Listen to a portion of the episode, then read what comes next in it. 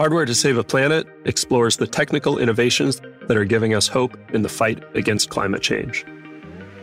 Each episode focuses on a specific climate challenge and explores an emerging physical technology solution with the person bringing it into reality. I'm your host, Dylan Garrett.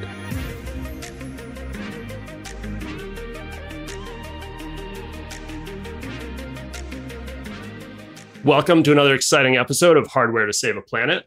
I'm really happy today to get to sit down with Carlos Araque, CEO of Quaise Energy. We'll be talking about tapping into geothermal energy, which theoretically has sufficient scale to be full replacement of fossil fuels, but really hasn't gotten much attention relative to some other renewables. I'm excited to learn from Carlos why that is and why we should start paying attention now.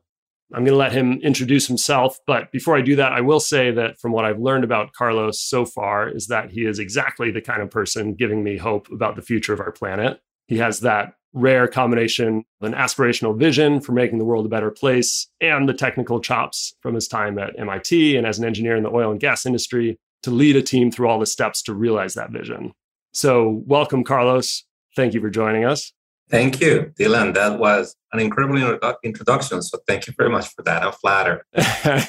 glad to be here. Glad to tell you about geothermal and glad to share my views on why we need to do these things. These things are very hard, but we need to do them as a species, and, and now is the time to do them.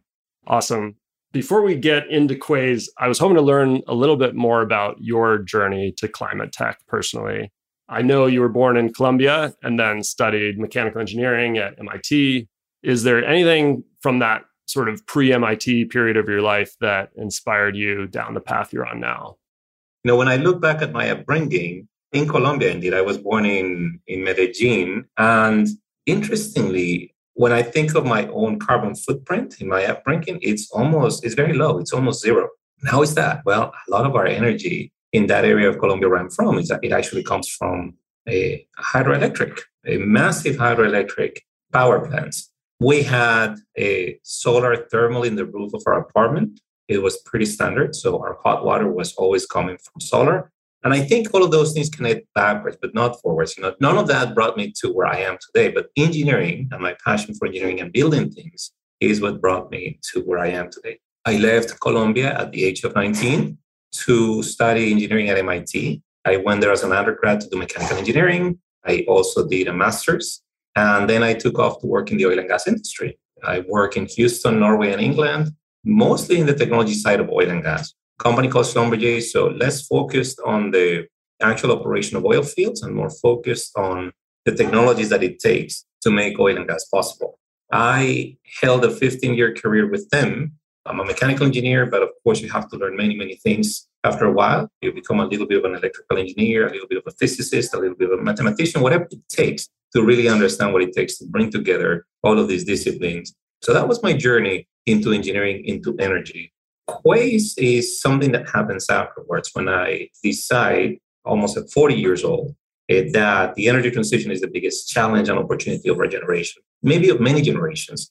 So that critical thinking led me to start seeking a way out of oil and gas and seeking my way into something as big as oil and gas to repower civilization.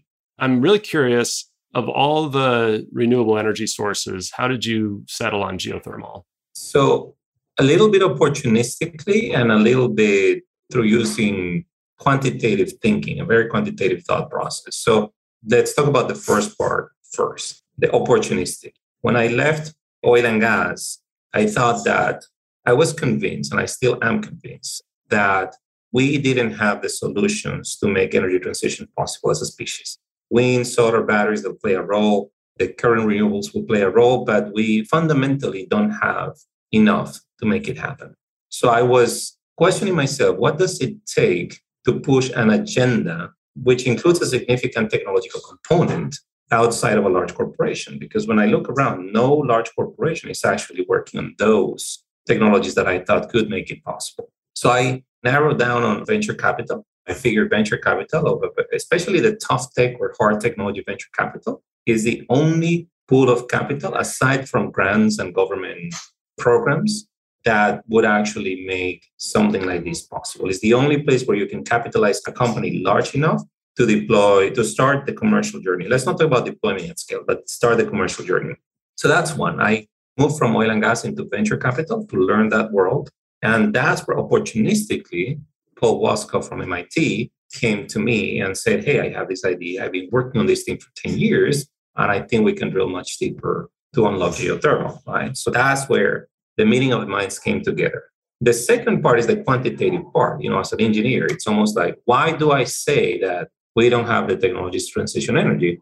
Well, it boils down to numbers. How much does it take? How much energy does it take to power civilization today in the 21st century? It takes about 20 to 25 terawatts. Doesn't matter where it comes from.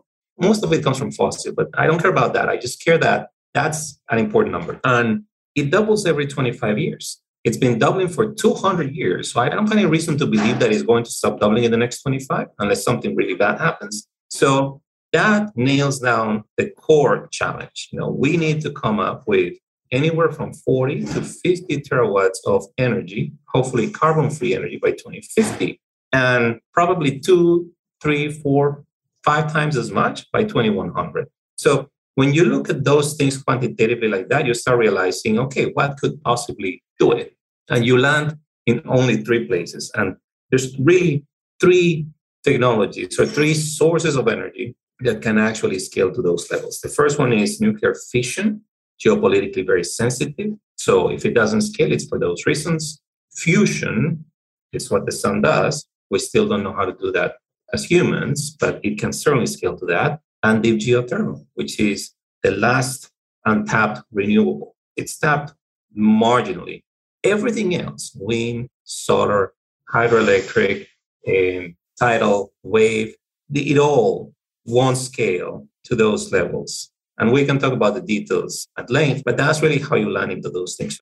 What is it? Maybe put into perspective why solar and wind aren't appropriate. There's been so much energy put into those sources. Is there just not enough land? There's certainly enough sun. There's certainly enough sun for sure. so it, it boils down to three quantities. Number one, the land intensity per unit of energy for wind and solar is 100 to 1,000 times larger than it is for fossil fuels. Today, we operate mostly with fossil fuels. About 85% of our energy comes from fossil fuels. All energy, not just electricity, which means that replacing every single watt or terawatt will claim a premium on land of 100 to 1,000x. Is that a problem? It is not a problem at one gigawatt or even 100 gigawatts, but it is a problem at the 30 to 40 terawatt level. It's too much. I mean, the ecological consequences of deploying at that scale are just as bad as carbon in the atmosphere. So land intensity is one. Material intensity, same argument. Per unit of energy, the amount of materials, pick your material. Could be cement, could be steel, could be copper, could be nickel. Per unit of energy, wind and solar take up anywhere from a thousand to 10,000 times more than fossil fuels of those materials. And sure enough, you hear it today. Mining is going to boom. We don't have enough materials to do this stuff. Maybe we do, but we need to really ramp up mining. So again, is it a problem? Yes. At the tens of terawatts, it is a problem. At the one gigawatt, it's not a problem.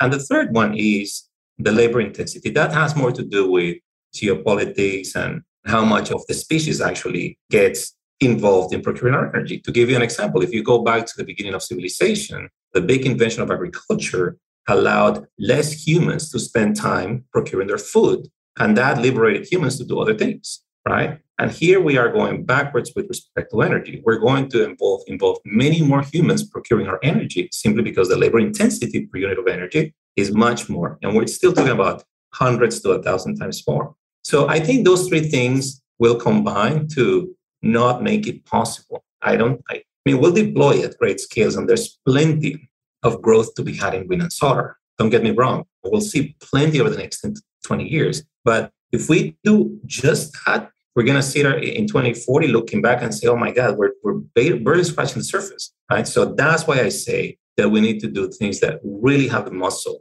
to go to attack those three quantities labor intensity, land intensity, energy intensity in a fundamentally different way. Okay. So can you give us kind of a just geothermal 101 beginner's guide to geothermal on energy generation?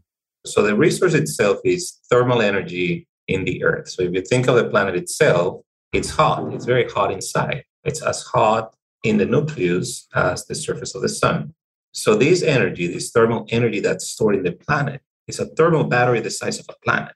That thermal energy is there from two sources. The first one is the original accretion of the planet when it came together through gravitational bombardment. And the second one is radioactive decay in the crust, in the materials that are inside the planet. So it is really a heat engine that's slowly cooling down. It's been cooling down for billions of years and it will continue to cool down for billions of years. It cools down at the rate of 40 terawatts, right? That's twice as much as we use today as humans, just by itself, right? So, regardless of whether we tap into the resource or not, it's already cooling down like that. And the best estimates will tell us that the sun will stop shining before the earth fully cools down. Fusion will run out before the geothermal energy in the planet runs out because they cool down at very different rates. The, the sun shines at a much higher rate. So that's the resource. You know, we're talking about a planet-sized thermal battery. The amount of energy there is, for all intents and purposes, infinite. Now we don't have access to all that heat. We have access to only the heat that's close to us. And in some places, that's pretty close to us. Some places you have hot springs, you have a hot water running as rivers, and that's what humans have historically used. In places like Kenya, you get 50% of your energy, electricity from geothermal. In Iceland, you get about 30%. Some countries are very keen on that because it's easy for them to do it. But it only takes drilling a little bit deeper. And by a little bit, I really mean a little bit, right? The planet is 6,000 kilometers thick, right? The radius of the planet is 6,000 kilometers. We're talking about really 3 to 12 miles or uh, 5 to 20 kilometers. That's a very small fraction of a percent of the size of the planet. But if we could do that, you start getting, you start making every place on Earth as uh, prolific with geothermal energy as Iceland or Kenya or the typical places that you see with that. Now, so geothermal today is mostly in those places where it's easy. Geothermal tomorrow is where we will make it possible through a technological advancement. Can you explain what Quaise Energy's innovation is in accomplishing that? Yeah, glad to do that. So it is the closest you've ever been to infinite clean energy, no matter how you put it. It's like a, a trip to the grocery store in some places, right? It is, there's no way to get inf- access to clean, infinite clean energy than only three to 12 miles, right? So that's another way to spin this. It is very close, but it is hard to get there. So what Quaise is doing, what the innovation, the innovation comes from the MIT Plasma Science Fusion Center. And there's a good reason for that. They repurpose fusion ideas, ideas used for fusion reactors, to make a drilling system which is driven by electromagnetic energy. So I'll start explaining a few of the attributes. So the first, how we do this is we are going to use the oil and gas industry to drill conventionally using existing technologies through the first portion of the earth, right? They are the masters at drilling in sedimentary rock. They do that really well. It's regulated. And there's a lot of geohazards. They know how to do that. I know that. I used to work in that industry. That's what they do for a living. So the first portion we drill conventionally, and that could mean one mile, maybe two, maybe three, depending on where you are. But sure enough, at those depths of two to three miles, you're going to hit the basement rock. So the basement rock is below. And there we're going to do things a little bit differently. So now, instead of rotating a drill bit to grind the rock, we're going to inject two things into the hole through a pipe, pipe that looks just like oil pipe.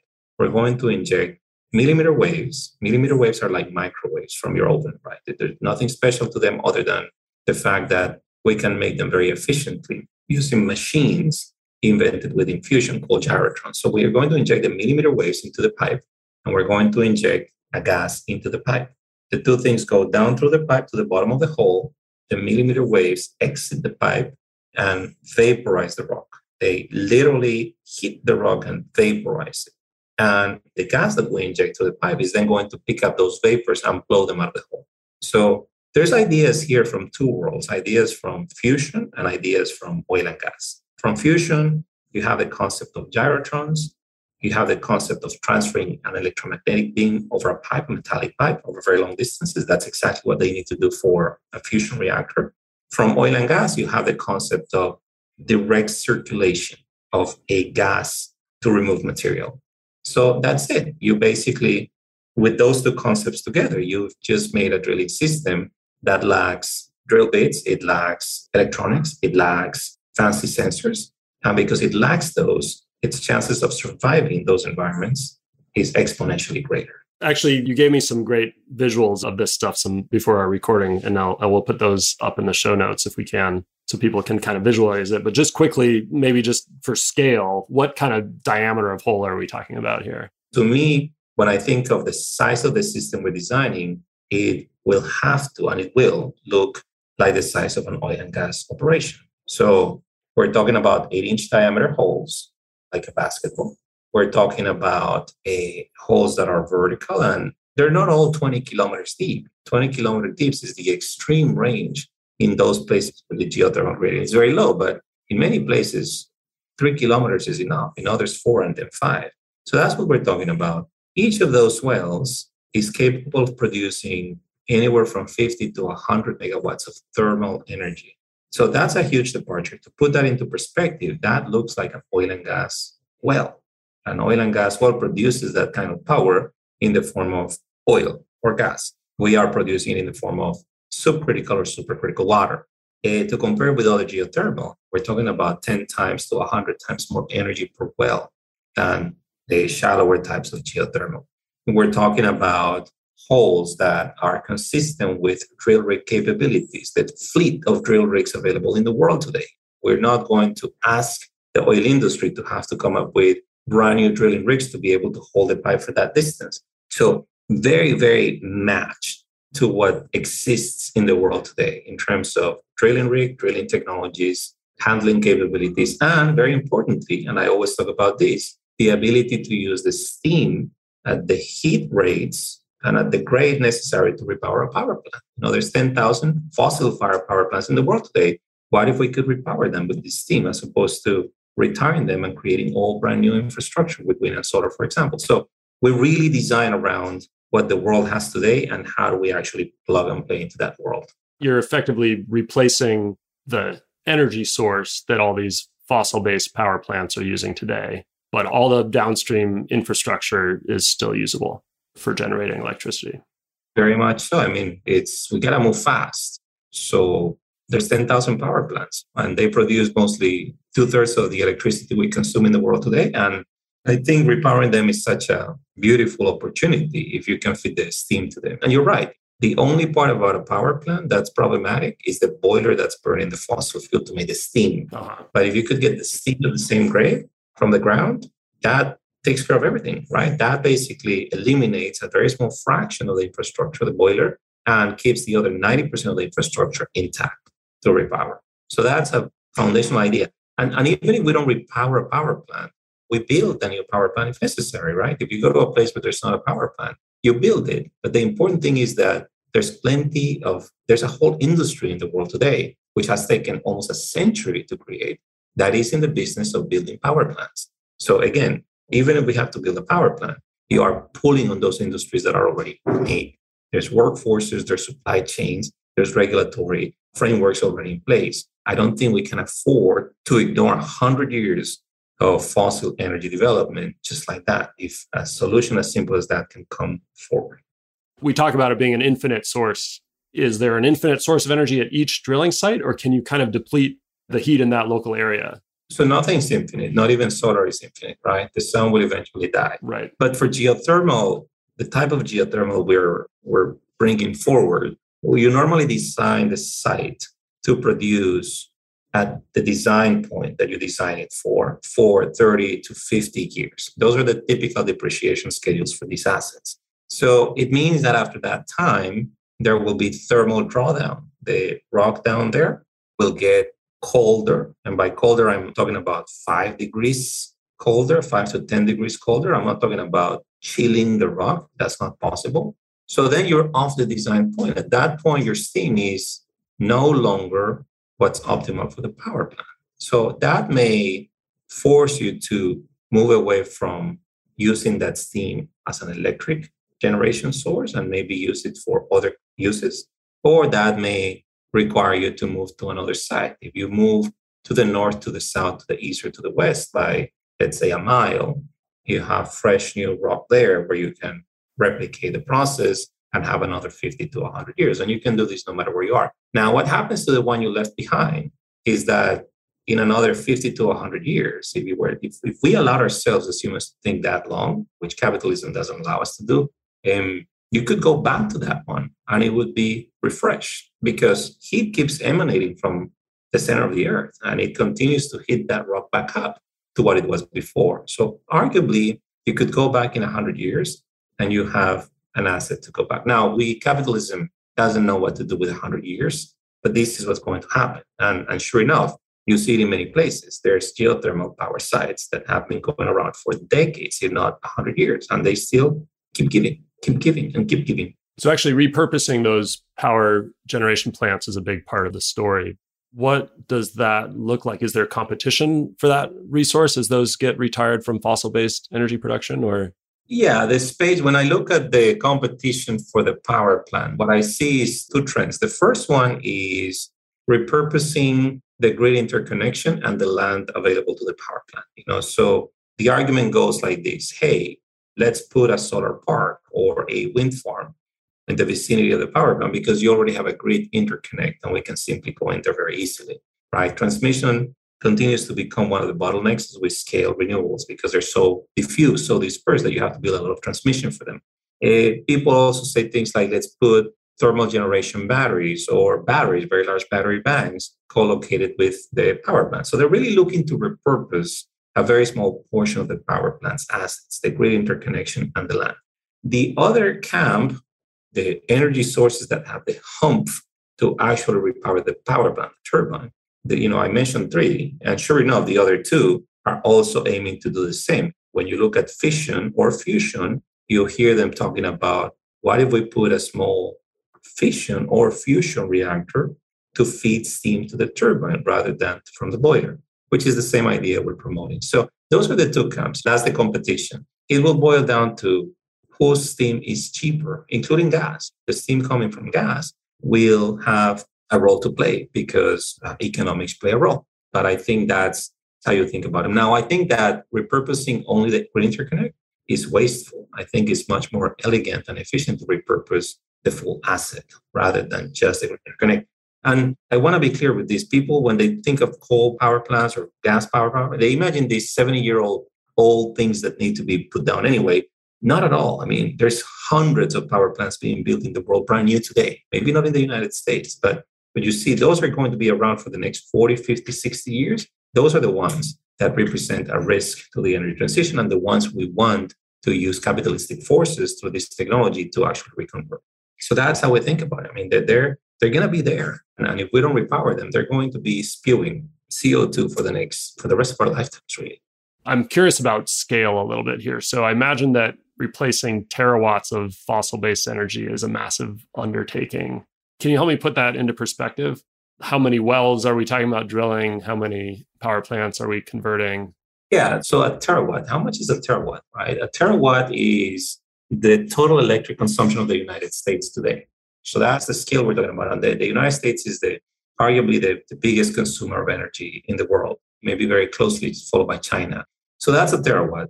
Another point. So wind and solar today combined are close to a terawatt. They're a little bit over a terawatt these days. I think it's 1.2 terawatts. So the total deployment of wind and solar over the last three decades everywhere in the world is just coming up to a terawatt. So that's a terawatt. So what does it mean? Oh, and a third point, the only industry with a proven track record to put a terawatt of new energy into the mix every year is guess who? The oil and gas industry, right? When oil fields deplete, they produce less and less. And the world still sucks up, depending on the year, anywhere from 80 to 100 million barrels per day. So, how does the oil industry keep up that production when all of the oil fields are depleting? Well, they have to put up more new capacity, new capacity. And when you add that up, it's roughly a terawatt. So every year, the oil industry has to drill and put online enough wells to close a one terawatt gap. And they've been doing it since the 60s or 70s, right? So that is the only industry. So that's the scale of a terawatt. Now, when we translate that to what we're doing in geothermal, I mentioned before, let's just think quantitatively as engineering in orders of magnitude. So this may get technical for some of the audience, but I want to follow this process. So at a well, will give you 100 megawatts. 100 megawatts is 10 to the 8 watts, 10 to the power of 8. A terawatt is 10 to the power of 12, right? Giga, tera. From 10 to the power of 8 to 10 to the power of 12, there's four orders of magnitude. That's 10,000. So you need 10,000 wells per year. That's it. That's a terawatt, roughly speaking. 10,000 wells. Is that too much or is that too little? Let's look at historical figures. How many wells has the oil and gas industry on average for the last 10 years on an annual basis? Between 30 to 50,000 wells per year in the United States alone. Right? So the oil and gas industry, and I, I, always stress this because these scales are important. You know, replicating these scales takes centuries. It's taken a century for this industry to emerge with the size that it has today. So we're talking about 10,000 wells, of which the oil and gas industry is capable of doing 50,000 on a good year, 30,000 on a bad year in the United States alone. So it is within the capabilities. And it is, these are different wells. They're deeper. That's where the technology comes in. But otherwise, they're the same, same mobilization, same logistics, same infrastructure scale up. So that's basically the best way I can put it. That's what a terawatt looks like. And the world will run on 50 of those by 2050, right? So these numbers really put into perspective the scale of the challenge. And we, we don't think in numbers like this. If we don't think quantitatively, we're going to fail. We're not going to transition energy. That means we're going to have 50% plus of the mix being provided by fossil fuels in 2050. And sure enough, every extrapolation, every pathway put out there by any major think tank institution predicts precisely that, that we're going to be at maybe 50 to 70% mix of fossil fuels by 2050. Doesn't sound like a success, especially when we're looking at 1.5 degrees Celsius. So cannot emphasize enough how we need to elevate our thinking to this level to actually come up, roll up our sleeves and come up with the right solutions. Hmm. So I'd love to talk about the tech at, at least a little layer deeper. I know millimeter wave is not a new technology. It's used in radar and communications and things like that. What have been the challenges in adapting it for drilling like this?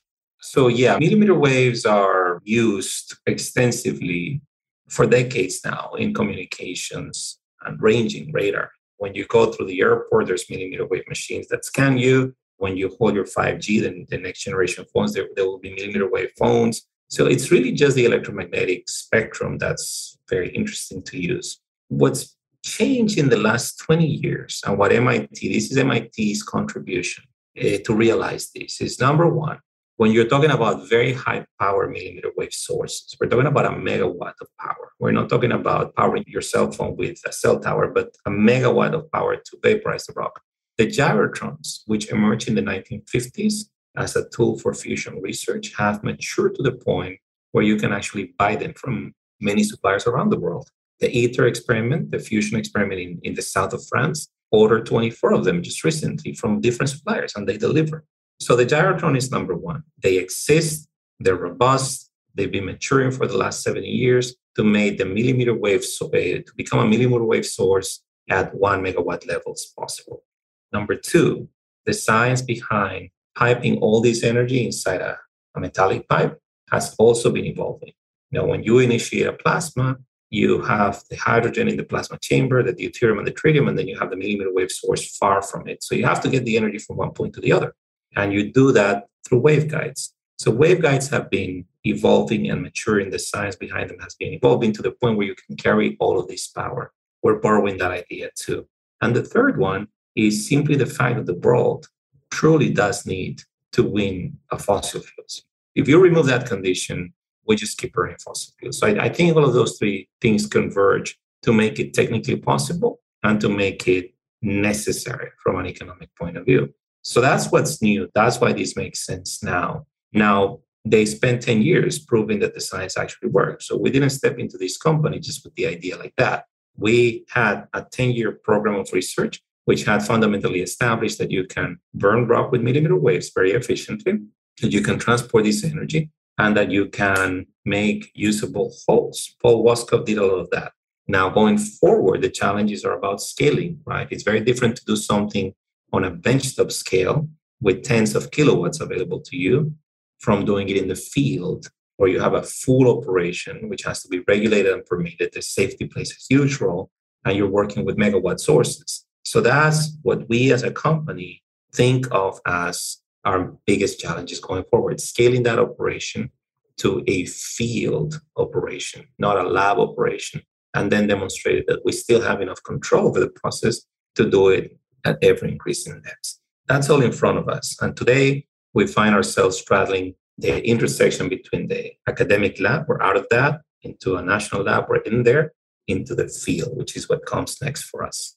How hot is it down at the bottom of these wells? You, you said you're getting supercritical temperatures. So the short answer is 300 to 500 degrees Celsius or 600 to 1,000 degrees Fahrenheit. You know, at those high temperatures, you just don't. There's no complication with the 32 offset. You're an engineer. yeah.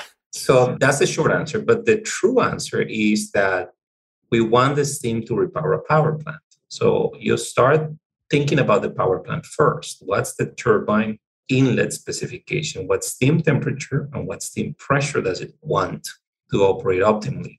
And then you backtrack from that to design the geothermal field to provide that. That, for most power plants in the world, that translates to the 300 to 500 degrees Celsius at the rock that I mentioned. And that's how we think about them. So we're not always drilling 20 kilometers and 500 degrees Celsius. We drill what we have to drill to feed the turbine what it wants, what it needs. And that roughly translates into 300 to 500 degrees Celsius and 3 to 12 miles universally, globally speaking, for this planet. Right? So that's how we, we think about that. Now, how do we remove the heat? How do we extract the heat? The heat is there. There's zero uncertainty about that. So unlike oil and gas, where there is a resource uncertainty, there's such thing as drilling a dry well and losing all your money because you can't get a single drop of oil out of that well. There's the concept doesn't exist here. There's always going to be heat. And to interrupt you, that does exist with traditional geothermal, right? I, that's something I've heard is that it does exist. There is a lot of sort of drilling exploration when you're not able to go as deep as Quaise is able to go. Yes, and the reason it exists is because today, almost 100% of the geothermal that exists in the world today is hydrothermal. So it's looking for hot water in place. So you could not hit the water. You could hit, you could miss the aquifer by 100 meters. If you missed it, then that's a dry well. You have to sink the cost. But we're not going for the aquifer in place because at those depths, it's very unlikely that aquifers will exist. We're simply looking for the hot rock. And the hot rock is always there's no such thing as missing the hot rock by 100 meters it is impossible it's everywhere there is such thing as maybe having to drill 100 more meters to get to the temperature you wanted. That's relatively small compared to the bigger scheme of things. So to extract the heat you need to circulate the water. You need to get the water in contact with the rock. The water we put into the hole. You got to get it in contact with the rock. The rock itself you need a heat exchanger and that can take a variety of forms.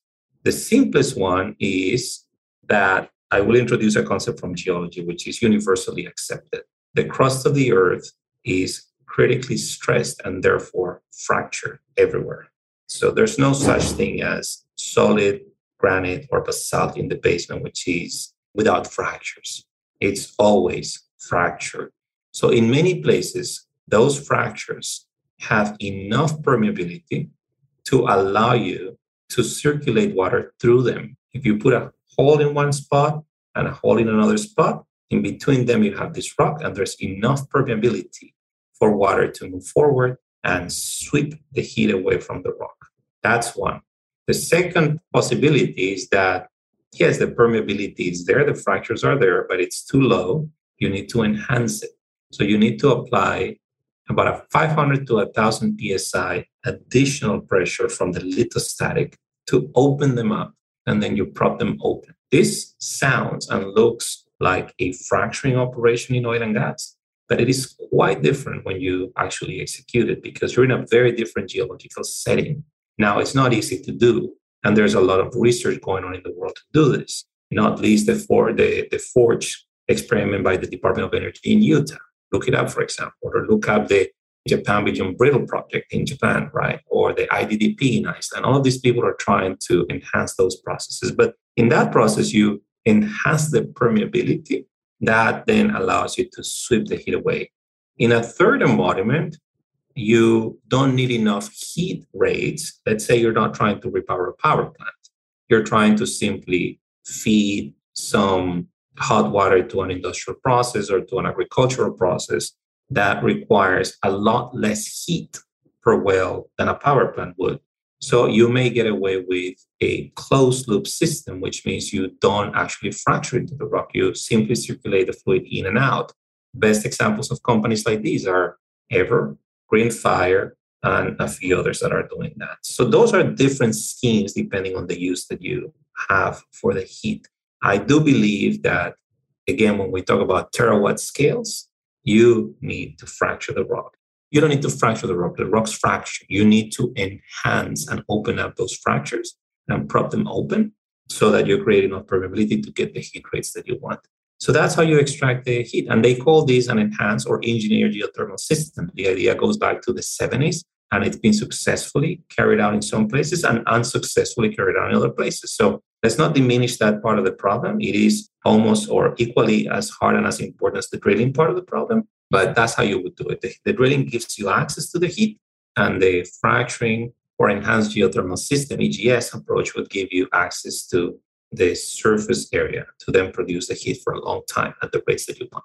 And that's effectively done by pressurizing the hole. There's two mechanisms. In oil and gas, it's mostly through pressurizing. You actually pressurize, and pressure alone is the mechanism that gives you the permeability enhancement. But in geothermal, temperature plays a significant role too. The best analogy of that is what happens to block of ice when you throw it into water. It cracks, it fractures because of the thermal shock. When you're in that deep rock at those temperatures, you basically quench it, you shock it. And I'm not talking about freezing it, I'm talking about dropping it from 500 degrees C to 300 degrees C very quickly. That goes, that, that creates a fracture network, which then, when you apply pressure, will extend. And then you can repeat this process. This happens in oil and gas, by the way, but people are producing oil and gas from too hot a well, and we're talking about 170 to 200 degrees Celsius, there is a concern of fracturing the rock because the mud is too cold. So now imagine the rock is not 200, but 400 or 500. This is certainly going to happen. And that plays a big role in the fracture process. So it's more a thermally and pressure driven process than simply a pressure driven process like it's in oil and gas. Mm-hmm. So this is an important aspect that I hadn't realized before, but there are two hole, two drilled holes, one to input the cold water and one to take out and then that water transfers through the fractures and the, your heat exchanger, and then a second hole to take the hot water out or the supercritical water out. Yeah, in fact, you need one to inject and to produce because the water changes density significantly on the way in and out. Okay. When you inject, it's close to a thousand kilograms per cubic meter, the density, and when you produce it, it's close to a third, a half to a third of that. So you need more room on the way out than on the way in. So normally the minimum set is three wells, one injector, two producers, and you repeat that arrangement. That arrangement will give you anywhere from 100 to 200 megawatts of thermal energy, and you'll repeat that arrangement as many times as necessary to get the heat rates that you want. If you're trying to get a one gigawatt power plant going, well, you'll need to repeat that arrangement five, six, seven times. But we're talking about dozens of wells. You see, we're not talking about hundreds or thousands of wells. We're talking about repowering most power plants with dozens of wells, which is a piece of cake for oil and gas. If you ask oil and gas to drill 100 wells, they'll do it in their sleep. If you ask them to drill 12, they get bored, right? So this is the importance of scale. Dozens of wells per plant. Per plant, per plant. Mm-hmm. So thinking about kind of the future of Quaise and the geothermal energy production space, where do you hope Quaise Energy will be in 10 years? Okay, so we are still in the lab. We're still transitioning from the lab into the field over the next three years. My aspiration is that we'll convert the first power plant this decade, right? So 10 years is too short a time frame for these kinds of companies. And, and it's not unique to this company. All major technological undertakings take a long time 10, 15 years to mature. So in 10 years, I'll be very happy if we have success with one, two, maybe five power plants. And then it's slowly establishing itself as something that's financeable at scale and something that the oil and gas industry can do at scale. So the true value of what we're doing doesn't really make a difference in the 2020s, but it makes all the difference in the 2030s and 40s. In fact, I think that it is the only thing that actually makes a difference in the 40s and 50s, in the 30s and 40s. A few closing questions. So, and we touched on this a little bit, but how optimistic or pessimistic are you about the future of our planet and why? I get anxiety about these things as a human. Forget about me as Quaise or as an engineer. I have kids, 13, 16, and 21. So they're not babies, but they're not too old, right? So they're going to have these issues in their lives. So it belongs in our generation to solve this problem. And when I look at history, I don't think we face quite these challenges as a species, but we face very daunting challenges in the technology and the knowledge we had at the time. So I see repeatedly in history that we've been able to overcome, but we need to focus on the right things. So I see very much myself as an optimist and as one of my key missions in life to put in front of the world the fact that these kinds of things are not optional, they're absolutely necessary, and that we have to support them and make them happen. Because if we don't, we're not going to succeed. And I'm very vested in our success as a species. So I'm optimistic, but I think there's a lot of awareness to be had. And I talk on behalf of fusion and fission as well, because I think that those are the only other things that can actually move the needle enough to make a difference, right? So these things need to happen, not because they're nice, because they're cool, because they make money, but because I don't think there's any other options. And I don't want to be pessimistic about wind and solar. I think they play a role, but they just don't play at the scale of the problem. Well said. Who is one other person or company doing something to address climate change right now that's inspiring you? So they all fall in that space. I mean, so here I have to be a little bit more diverse. So I've been talking about primary energy supply, right? And that's when I think there's only three ways to do it. But certainly that's not all that needs to happen. There's carriers of energy and there's demand of energy, right?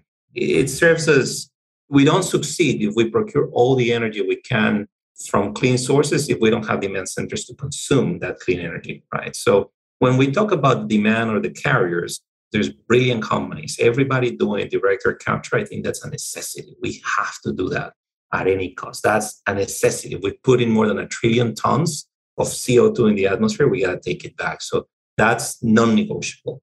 On the demand centers, electrification of transportation plays a big role, electrification of industry plays a big role. I won't name specific names there. On the primary supply side, which is where I find my camp more at home because that's the part that I'm trying to solve with Quaise, I love the fusion companies are doing. And very specifically, I love what Commonwealth Fusion Systems is doing. They've elevated the dialogue and the ambition to the level that's required. And I think there's still a lot of pushback about fusion is going to get, it's going to take another 50 years.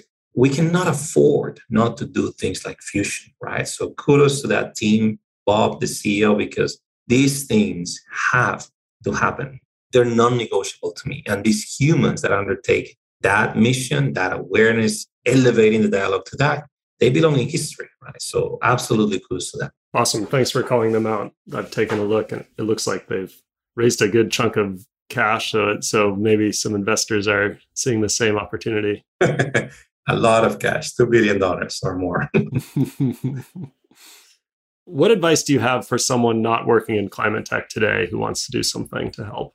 Don't be shy about the understanding, undertaking, understanding the complexity and the scales of these things. We shy away from quantitative thinking. Not everybody does, but in general, we tend to shy away from quantitative and complex thinking. But I think this is what this problem is about. So, my aspiration is that people looking at wanting to do something about climate they don't get contempt with just the little things, but they actually develop a good understanding of the size of the problem and then make a critical judgment for themselves, given that understanding of the size, where they can actually make a difference.